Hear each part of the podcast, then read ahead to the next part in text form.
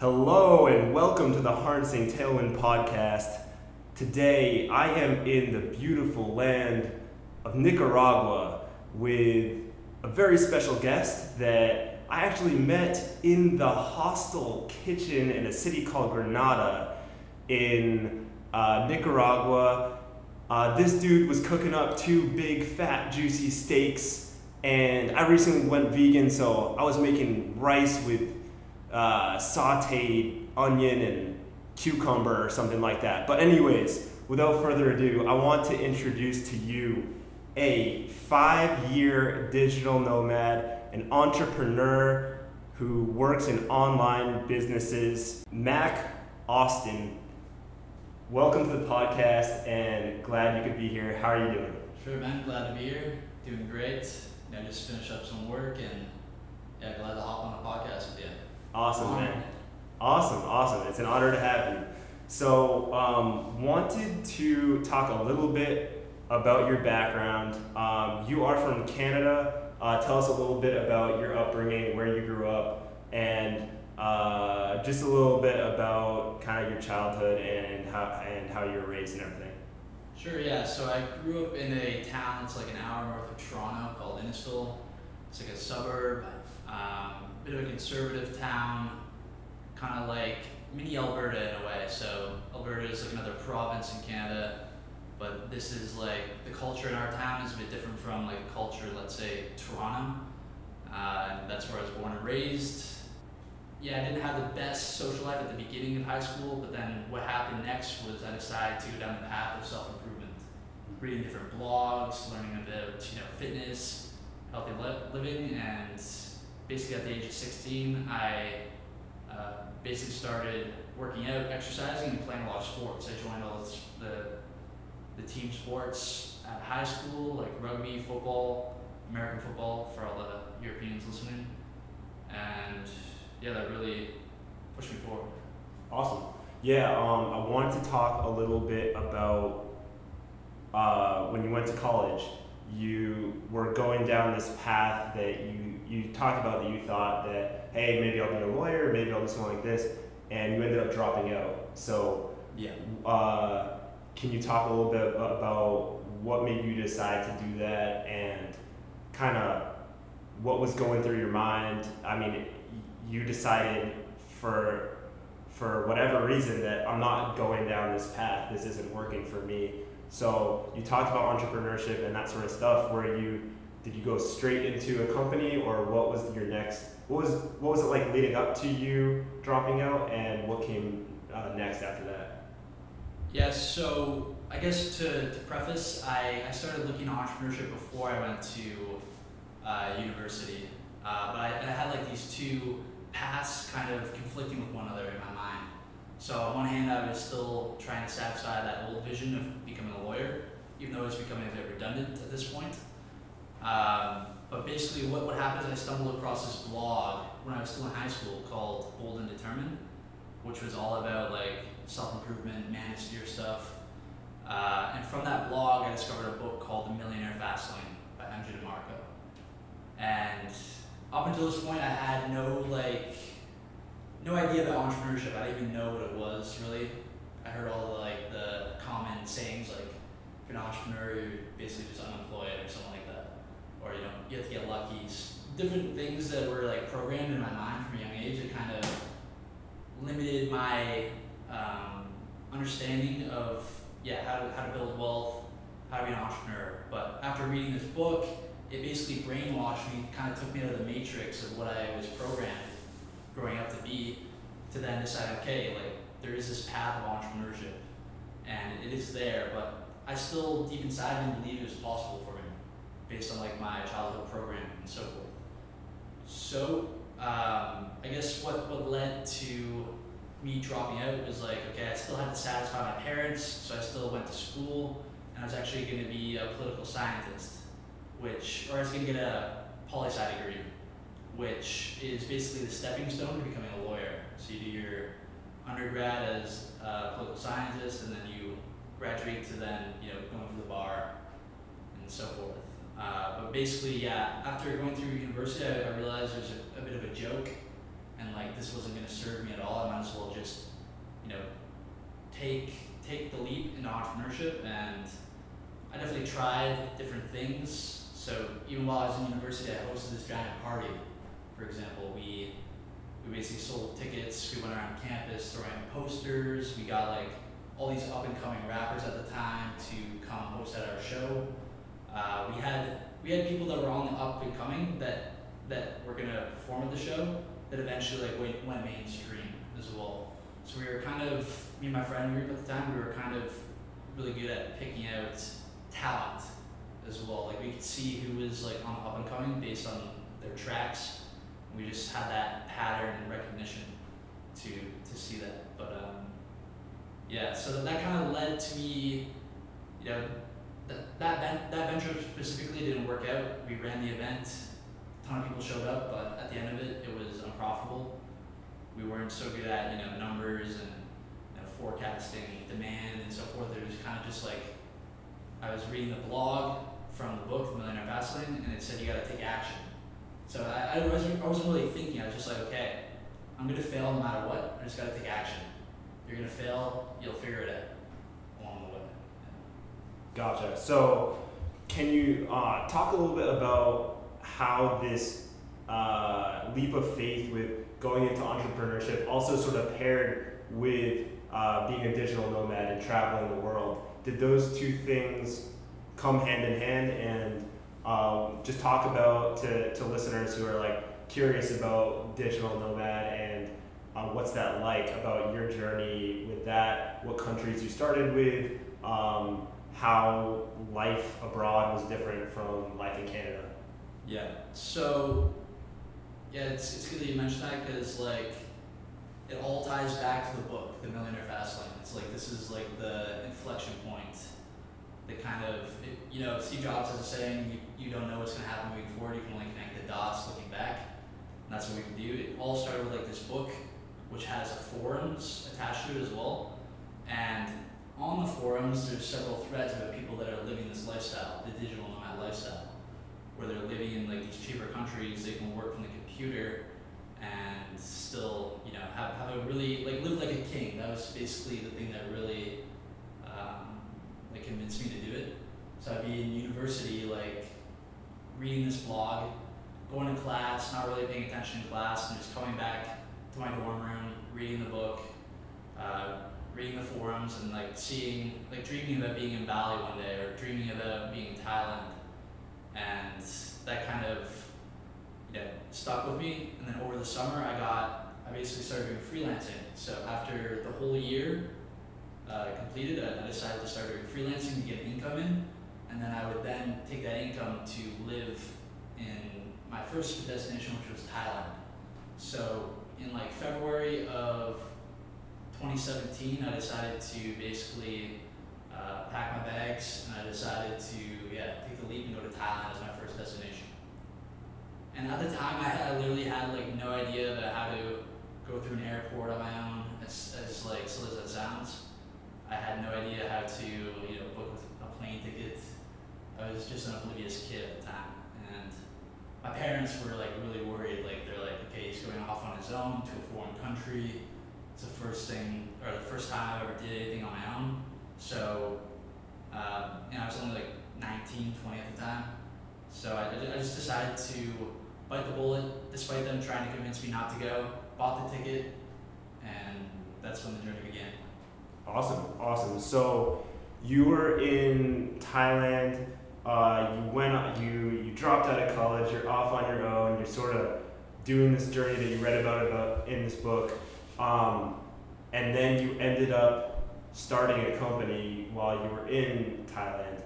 Um, can you talk a little about what company you mentioned e-commerce and all that? What exactly were you selling? And uh, you know they talk about entrepreneurship being not not easy, especially to start. So, what was that journey like to begin with? You know, you're in a new country, you're starting a new company, you're sort of just finding yourself in the world. So, uh, what was that? What was that experience like? For sure, yeah. So to give a bit of background to everyone listening, basically what happened was I arrived to Thailand, was exploring around, but I still had that mission in my mind that I'm going to create this startup. I'm going to create a business. And I've been like researching through different groups, like the ClickFunnels group. It's basically a, a software which helps you build sales funnels. And I saw a lot of like the ad campaigns from Russell Brunson at the time, the, the founder of the company, and went through a lot of his trainings on how to do like internet marketing and create products, digital-based products. But I was also just you know really curious about online business models, so I also stumbled across e-commerce, uh, specifically through the forums as well. So I was trying to learn as much as I could. I was absorbing all this information and you know stacking these skills on top of each other.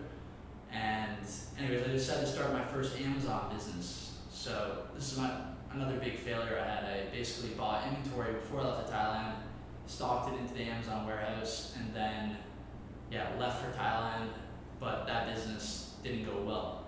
So during this time period, I was freelancing, running this Amazon business, which was failing, and basically taking all my money and putting it into the Amazon business.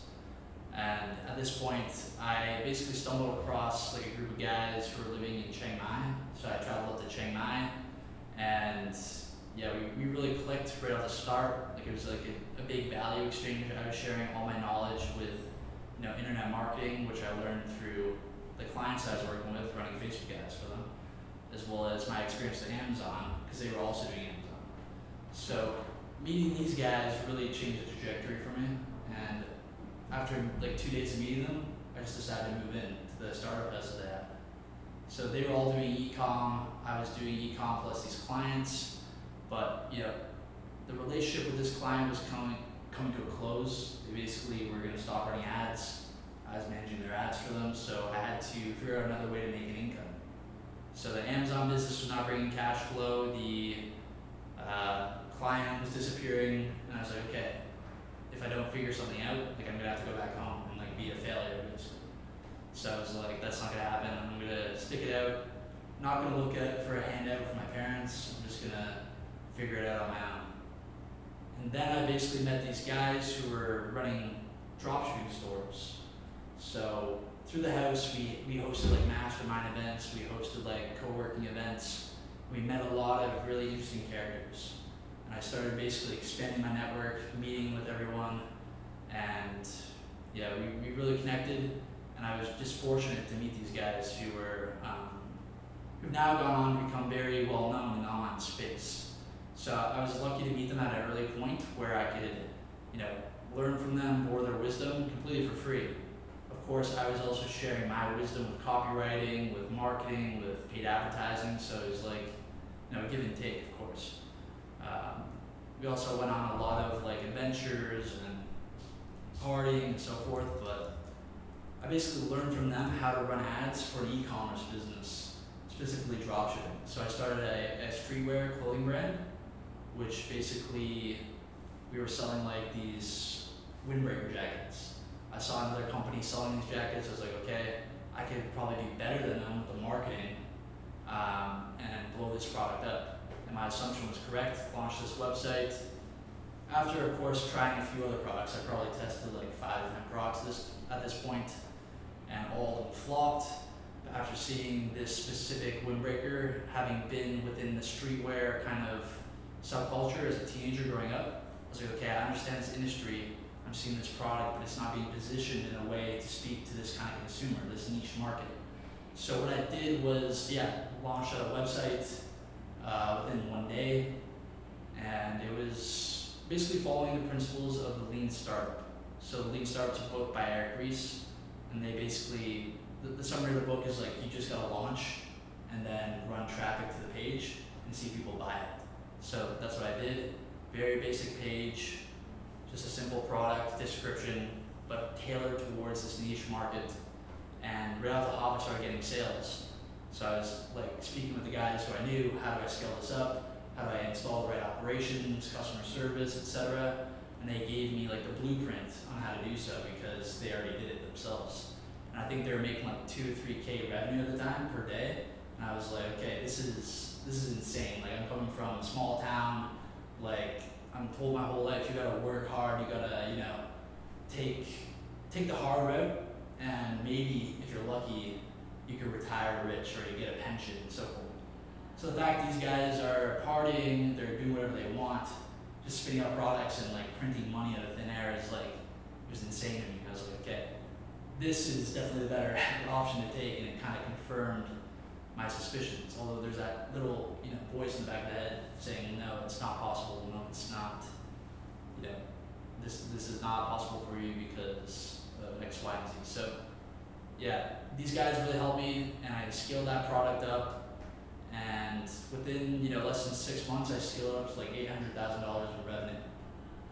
So that was like really big within the first year of having this business. There's a big winner. Uh, when you test products in dropshipping, there's a concept of a winner, which is basically just like yeah, the product it just pops off the off the hop. You don't need much copywriting. You don't need much like selling power. It just sells itself basically. So there's a clothing item. People like the look of it, so they bought it. And yeah. However, there was an issue with the product. And coming from the fast lane, millionaire fast lane background, it's kind of the, the, the philosophy of it is that you provide value to people. And by providing value, instead of focusing on like how to make money, instead of focusing on how to, you know, uh, cut costs, you're focusing on margin. Of course, these things are important. Uh, value is what drives the long-term success of your business. And all that you see all the time with these big companies. They cut corners. The, the shrinkflation, for example, that's going on, and you know they have all these accountants that are sitting behind their computers and they're you know drumming out how do we save money, how do we cut costs, but they're not thinking about the qualitative side of the process, which is how we drive value to the consumer. They're thinking the consumer's not going to notice that they're shrinking the size of you know, what they're actually getting when they pay the same price.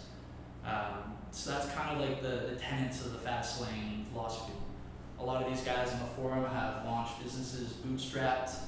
They take on no outside funding and they create incredibly profitable businesses that just provide value to the customer and they turn out to become millionaires basically, some of them. So the, it basically shows you a blueprint and a philosophy to, to run with. So back to my point with this product, what I realized okay, I'm shipping the product from China to customers. This is not really a, providing value to them because there's a long shipping time.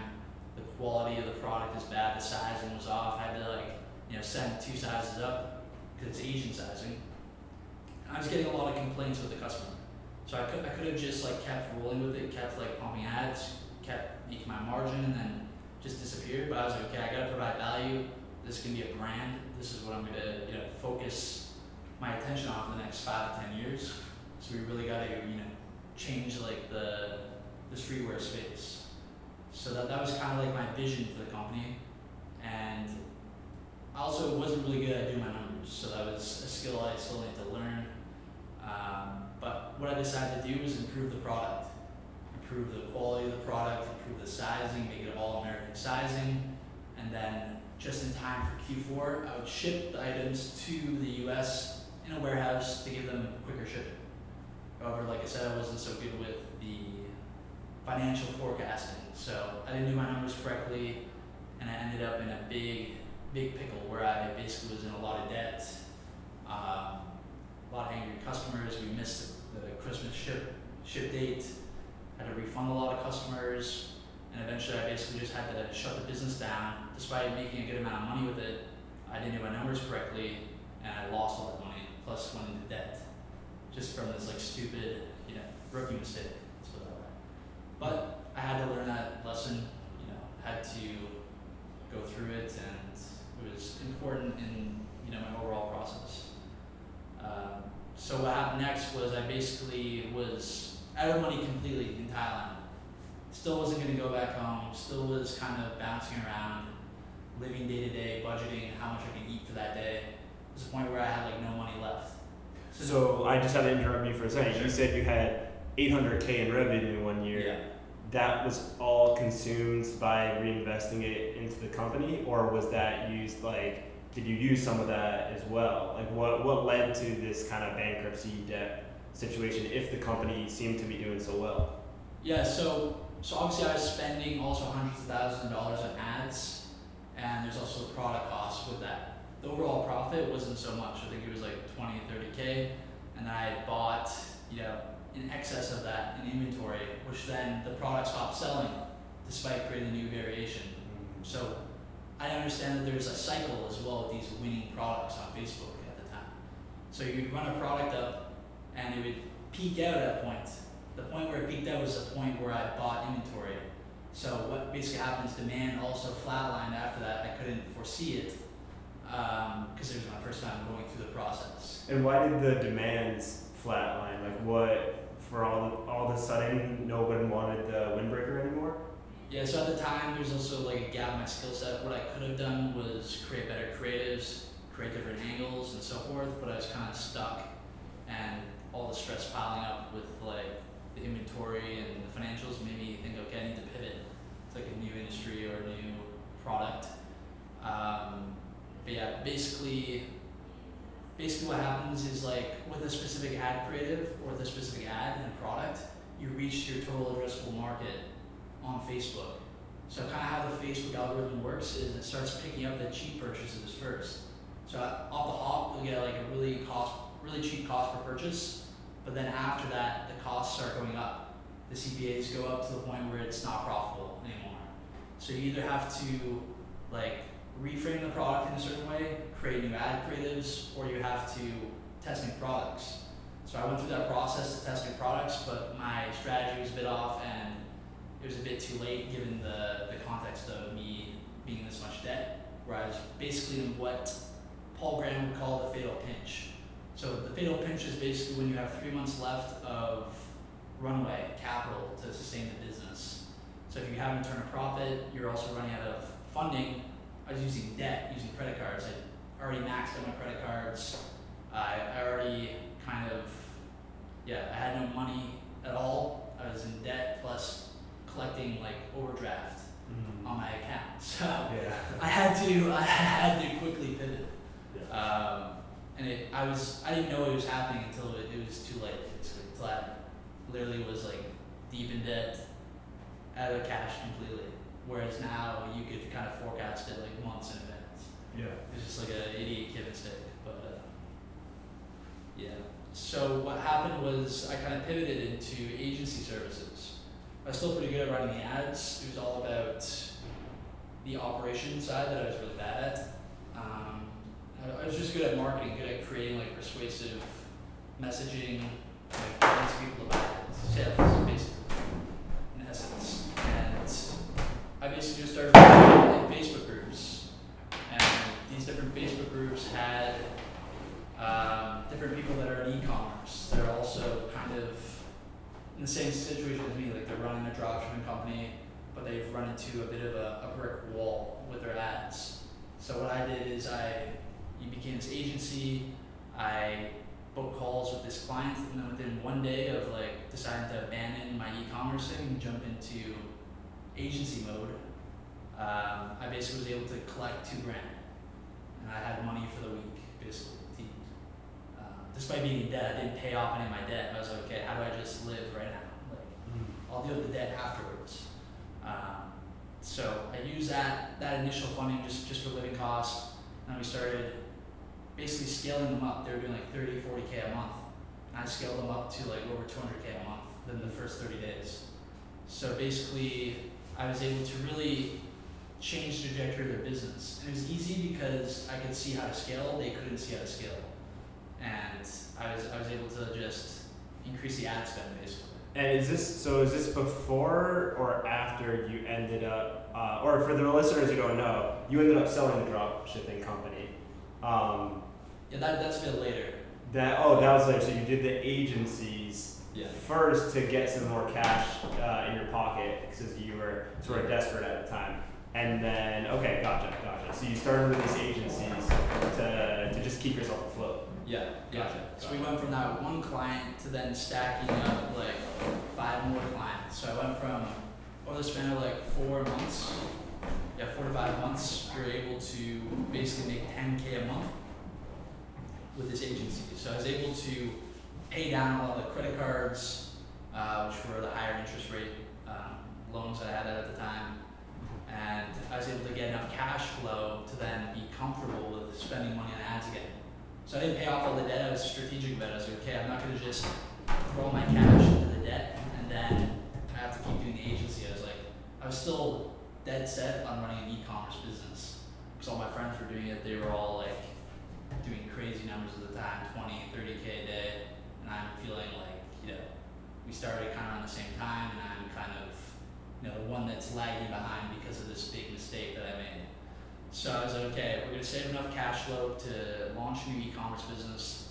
I still retain my clients, but I was like, okay, there's too much time and effort that's going into managing these accounts where it's not really uh, worth our while to continue doing it. So I basically kept running the ads until the point where I had a product that was working, and then we went through the handover process of like, okay, we can no longer run the ads for you. I didn't, I didn't want to put my focus across too many things. I just decided to basically tell the clients like, we're gonna have to fire you. We fired the clients basically, um, but obviously in a, a way that didn't harm them. We we gave them ample notice time. There's a handover. Shared the process of how I did everything with them, and then nowadays that specific brand that we started off with, the first client, they're a huge brand. They have like 200,000 followers on Instagram. Mm-hmm. They got partnerships with all, all these other massive brands that are doing like hundred, hundreds of millions of dollars a year. So it was cool to be a part of that process while also being in this like insane moment for myself and to see how, how that brand has matured over time. But yeah, so what happened was we basically took that took the funds, we started testing new products. This time around it was bomber jackets. And sure enough, I found another winner, started going taking off. Uh, we created a whole brand around it and sc- scaled that up over the course of two years. That also came with challenges. Basically, uh, we got banned on Facebook at one point. I had to pivot, launch Google Ads. My revenue basically went to nothing. Well, hold up a second. You said you got banned on Facebook. Yeah, yeah. What? Uh, what was it? Something that was uh, offensive on the jacket or something like that? Like what? What was No, no. So during this time period, Facebook started cracking down a lot on dropshipping, and just a giant ban wave happened. Like Hmm. literally everyone got banned. Like a lot of people I know got banned. All the friends I told you about, they got banned as well. A lot of people in the Facebook groups are blowing up the Facebook groups, got banned, ad account disabled. How do I fix this? Sometimes there's no reason. Sometimes it's just Facebook has an algorithm that kind of just bans you if it if it sees like certain patterns with your ad account. If it just suspects something, I guess. So it has all these filters built in, and it will just ban you for any given reason. And the support was so bad that you couldn't talk to a human, so you're getting auto rejected on your appeals as well. Gotcha. Uh, unless you were like an agency, you would have access to like customer support where you could chat with an actual human one. But not everyone had this ability, and I didn't. I certainly didn't. So, yeah, that, that kind of really was another inflection point where it's okay, I'm about to, I'm about to fail again. And I had this this big staff of like you know five ten people at the time, and what happened was I'm just incurring all this cost, no revenues coming in. I'm emailing previous customers to try and get them to buy more. That went okay, got some revenue in, but not enough to sustain the business and the cost, the unit economics. So I had to pivot to Google Ads. So I launched Google Ads. Um, it took at least a few months to really become profitable and really optimize. I think like two to three months. Um, this is back in like 2019, or no, it was early 2020, early 2020. No, yeah, early 2020, the Google Ads started taking off, is becoming profitable, and the business is back to its former glory. Uh, obviously, there's several times in between where I was like, okay, we're gonna shut this down, um, but decided to stay the course. And I started expanding my team because we had more consistency with revenue and profits coming in. And I started to scale out more stores. At one point, I had like 10 stores running at the same time uh, across multiple different ad accounts. Um, and I found different workarounds to get back on Facebook and start running ads again. And to, to, be clear, like today I'm on unbanned from Facebook ads. So I'm back able to run ads, but no longer within e-commerce. Yeah, and okay, so you talk. So this led up to eventually that another company decided to buy to buy you guys. So can you talk about that moment for you when you finally secured the deal and uh, what it what it kind of felt like to finally get this kind of baby of yours and give it away and, uh, finally kind of get get a reward for all your hard work. Yeah, yeah, for sure. So I guess like what happened afterwards, I, I kept running this business up until like earlier in 2022. So up until I think March or no, it was around like May 2022. Um, decided to exit the business, mostly because I actually ended up in another number crunch again. Uh, this time it was kind of was laziness on my part. I kind of bestowed the ability for someone on my team to track the numbers instead of taking ownership over it myself. Which, looking back, it was a simple thing that I could have done, and again, it put me deep into debt again. Um, this specific issue. So yeah, I was actually I found myself in 50k in debt. So yeah, fifty thousand dollars American in mid 2021. So I also again had to pick up a client on the side, help them manage their client accounts, and there were successful. There were successful events in, in that, in the sense that I was helping them basically scale scale their client accounts while also running my e-commerce business on the side. So I was juggling a lot of things at the time. And I had to be really be strategic with my time, I had to be strategic with my capital, my resources, when to pay off this person. I was like on a contract with my supplier to we had terms basically where they give me a, threshold, a billing threshold period to pay them off for a full invoice. So I had to basically negotiate with them to set up a payment plan because I couldn't pay off the the, the invoice that, that we owed them. So it kind of damaged the relationship a bit, but we were able. I was basically telling them like I'm not gonna abandon you guys. I'm not gonna you know just let, let you guys foot the bill. I'm gonna work. We're gonna wait until Q4 because typically this business did well in Q4. The rest of the year would be making money. Um, so I, I worked with them, created this payment plan, and we had this agreement that we're waiting for Q4. This was like the the magic moment. And if it didn't work, then I, know, I wouldn't be here today. I'd be probably working on other business, grinding grinding, and uh, yeah, basically Q4 came around, and sure enough, I built up a team. I built up a media buyer that was smarter than me and way better at managing the ads. He scaled it up. We made 50k in profit exactly, like just over 50k in profit. I think it was like 52k or something. And with that amount, I was able to then pay off all the debt to supplier, all the debt on the credit cards I had, and then I used the P&L of the of the business because it was overall profitable. Uh, because of all the profits we made in Q4, I decided, okay, there's several risks at hand here. There's going to be an economic meltdown. The market might crash.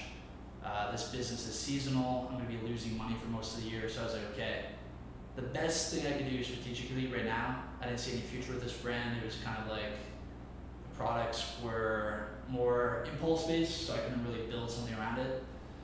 Um, I, I just was losing losing the magic with the business model. I didn't really want to run this kind of business anymore. So yeah, I took the steps to start looking at acquiring companies. And after getting rejected like probably seven, eight, nine times, I stumbled across a company that was basically willing to acquire us. And they were like an aggregator, what we call an aggregator. So they acquire a bunch of brands, they turn them around, and they basically flip them to private equity firms for like a higher multiple. Um, got a decent multiple on the valuation, so I was okay. No one else is willing to buy this. It's like I think February, and I was I was I was forecasting the market's to crash like crazy like in the next coming months. And sure enough, within April, when April came around, it did crash.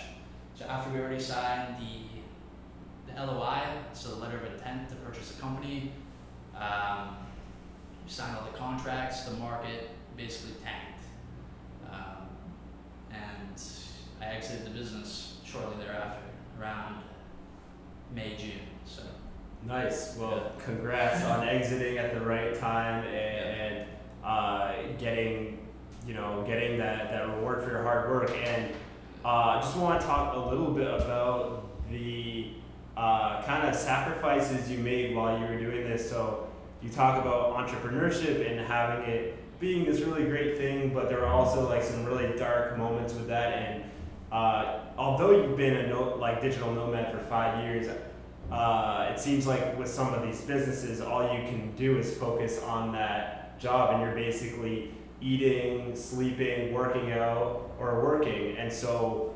um, you know, it, from what I understand, it was a huge, huge sacrifice about your personal life to be able to do this. So, for someone else who's kind of thinking about getting started in entrepreneurship, like, what would you recommend to them? And are you gonna tell them that, hey, you got you got to get ready to have zero life and just work all the time or what would you recommend like if you could go back and do it again uh, what would you do differently Yeah, so yeah, it's interesting because I've been pondering on that myself. It's kind of the reason why I'm here in Nicaragua um, is to kind of perform this stress accountancy on my body because for most of these five years, like you said, I would just be waking up and I'm worried about money. Okay, I'm going to the gym to just calm my nerves down, first of all, and then then I'm getting back and I'm jumping immediately into work, like opening up the ads manager and you know, strategizing and thinking how can I improve this, how can I how can we make more money, how how far off are we from making money? And for the most part, I could have really, if, if I knew my numbers, I could have been more well off well in advance. But I was really, this, I was just lacking the skill for far too long, and I really had no idea what I was doing to be honest. But so so I think like if, if you're an entrepreneur just starting out, then you're gonna have to be prepared to work really hard, like those you know seven eight hour days, sometimes ten hour days. I'm not really subscribed to the hustle culture, but when you're first getting started, you have to learn so much. You have to learn about all these different processes. Then once you get to a point where you can optimize and you basically figured out all these different mental models, you stack them on top of each other, you know what to look for. You know what task you need to tackle as a CEO in your current phase of growth.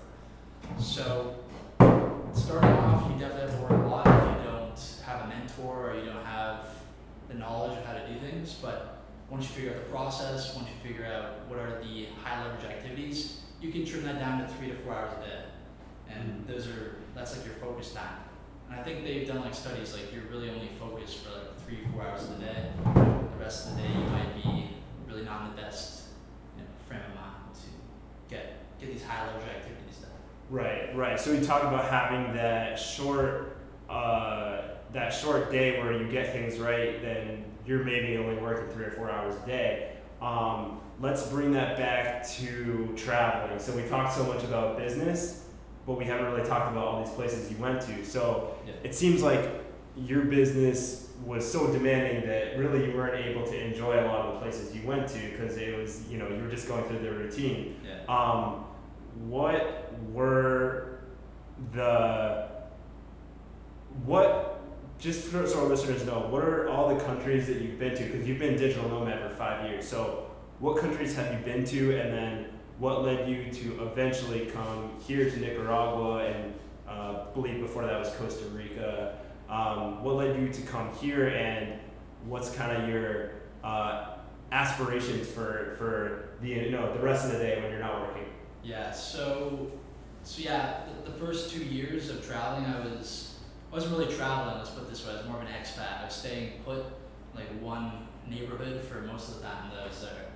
Um, the first place was Chiang Mai. I was there for one year. Then I went to Bangkok, upgraded when we started doing well with the agency uh, for one year, and then from then I went to Bali, um, and I stayed there for two years. So yeah, like in between, I did a lot of visa runs because you have to obviously extend your visa. You can't just overstay, otherwise you incur a penalty. So I would go to Laos. I would go to Myanmar. Um, I would go to Kuala Lumpur and Singapore. So those were kind of the only places I visited for the first like two three years. Hmm.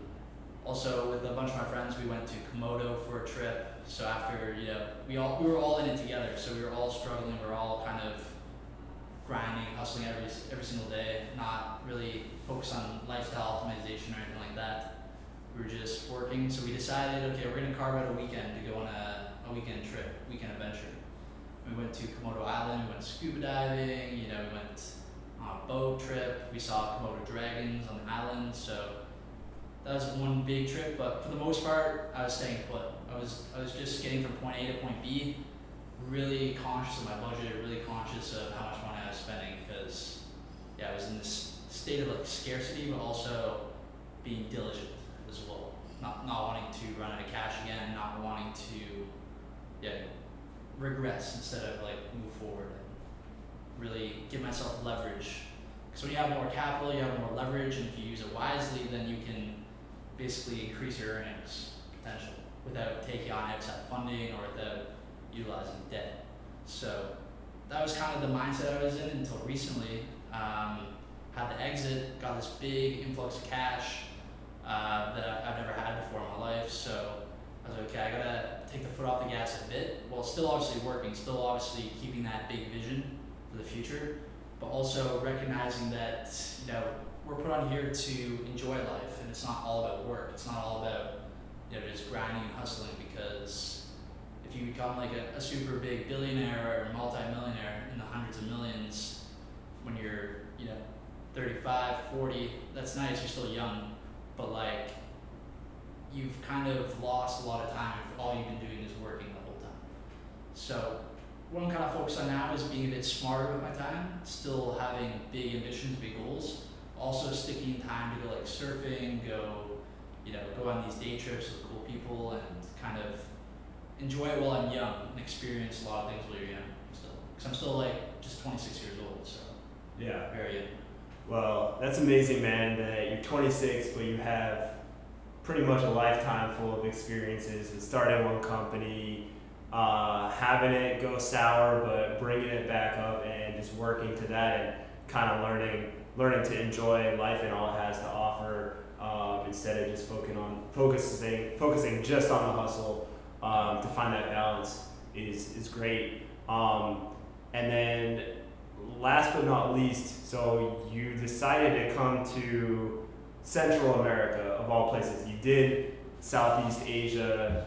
Um, you kind of been there, done that, but you decided Central America. So, what led you to come here, and how long have you been here, and what is your plan going forward?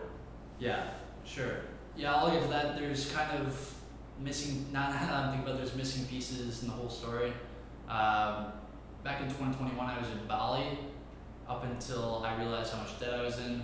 Then I decided to go back to Canada actually um, and kind of basically cut a lot of my expenses. I actually went back into my grandparents' basement for like one year straight, just grinding while I worked with this client, while I um, scaled, got rid of that debt, 50k in debt. And then once I basically sold the business, I decided to start traveling once more. So I'm back for like almost a year, uh, well a year exactly. And then in June of this year, 2022, I decided to go to New York for NFT NYC. Uh, went to Poland for three months, and then went to Serbia for like a month as well, or three weeks. And then I was like, okay, I'm going to go down this new venture of starting a software business, and that's going to require me to hop on a lot of calls with people. So I don't want to be in Asia, I don't want to be in Europe. Well, my, my visa ran out in Europe. It's like, where can I go that is like kind of cost effective, the weather's good.